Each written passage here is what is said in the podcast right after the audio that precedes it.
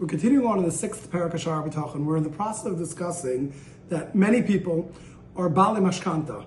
They turn and they tell Hashem, I want to be an Ovid Hashem. I want to truly dedicate my life to serving you, not just doing mitzvos, but being 100% a servant of Hashem. But I can only do this once I have a certain comfort, once I have enough money put away, once I feel secure.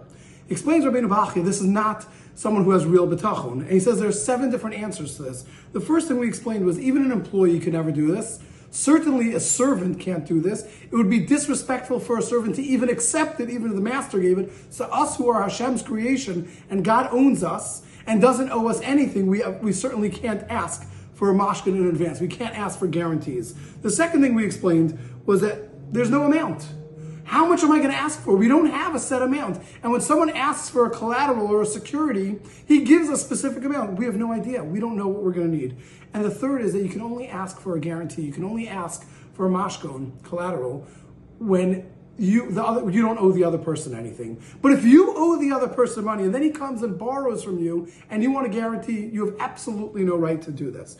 Continues on Rabbeinu Bachya and he says, I'll give you another reason. Varavi, the fourth issue with asking for a mashkon, a collateral from God.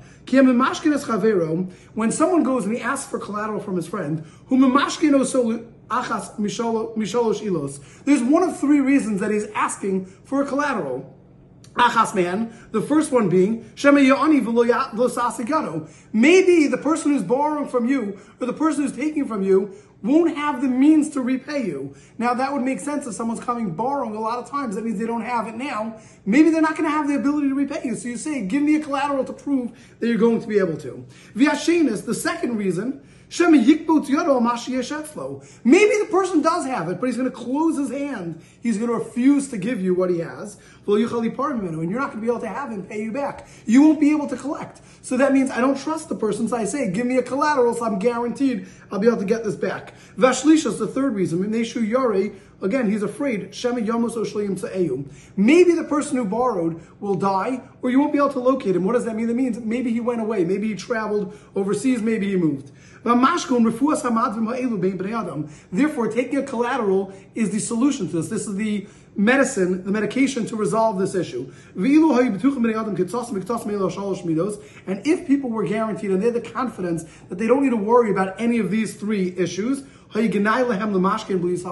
it would certainly be a shame and embarrassment for them to ask for collateral without doubt. In other words, how could you? If I know that the person A has the money, he's certainly going to have it, B, he's going to pay it, and C, he's not going anywhere, I have no right to ask for a collateral. I wouldn't dare ask for such a thing. Continues on,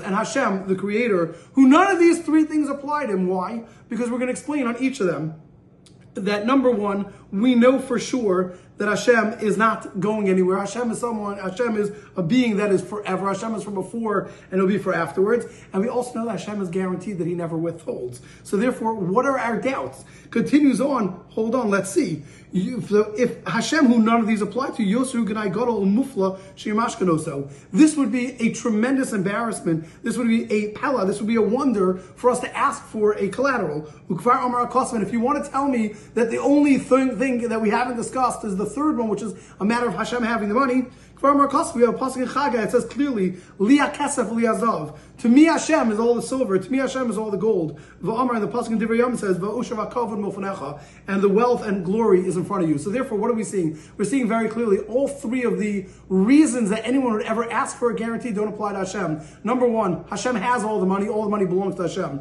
Number two, Hashem is forever. So therefore, there's no chance that he won't be around. We can't find him. And number three, we said that we're worried about a person not paying back. Hashem will always pay back. Hashem, we know, is guaranteed to pay back. He doesn't withhold.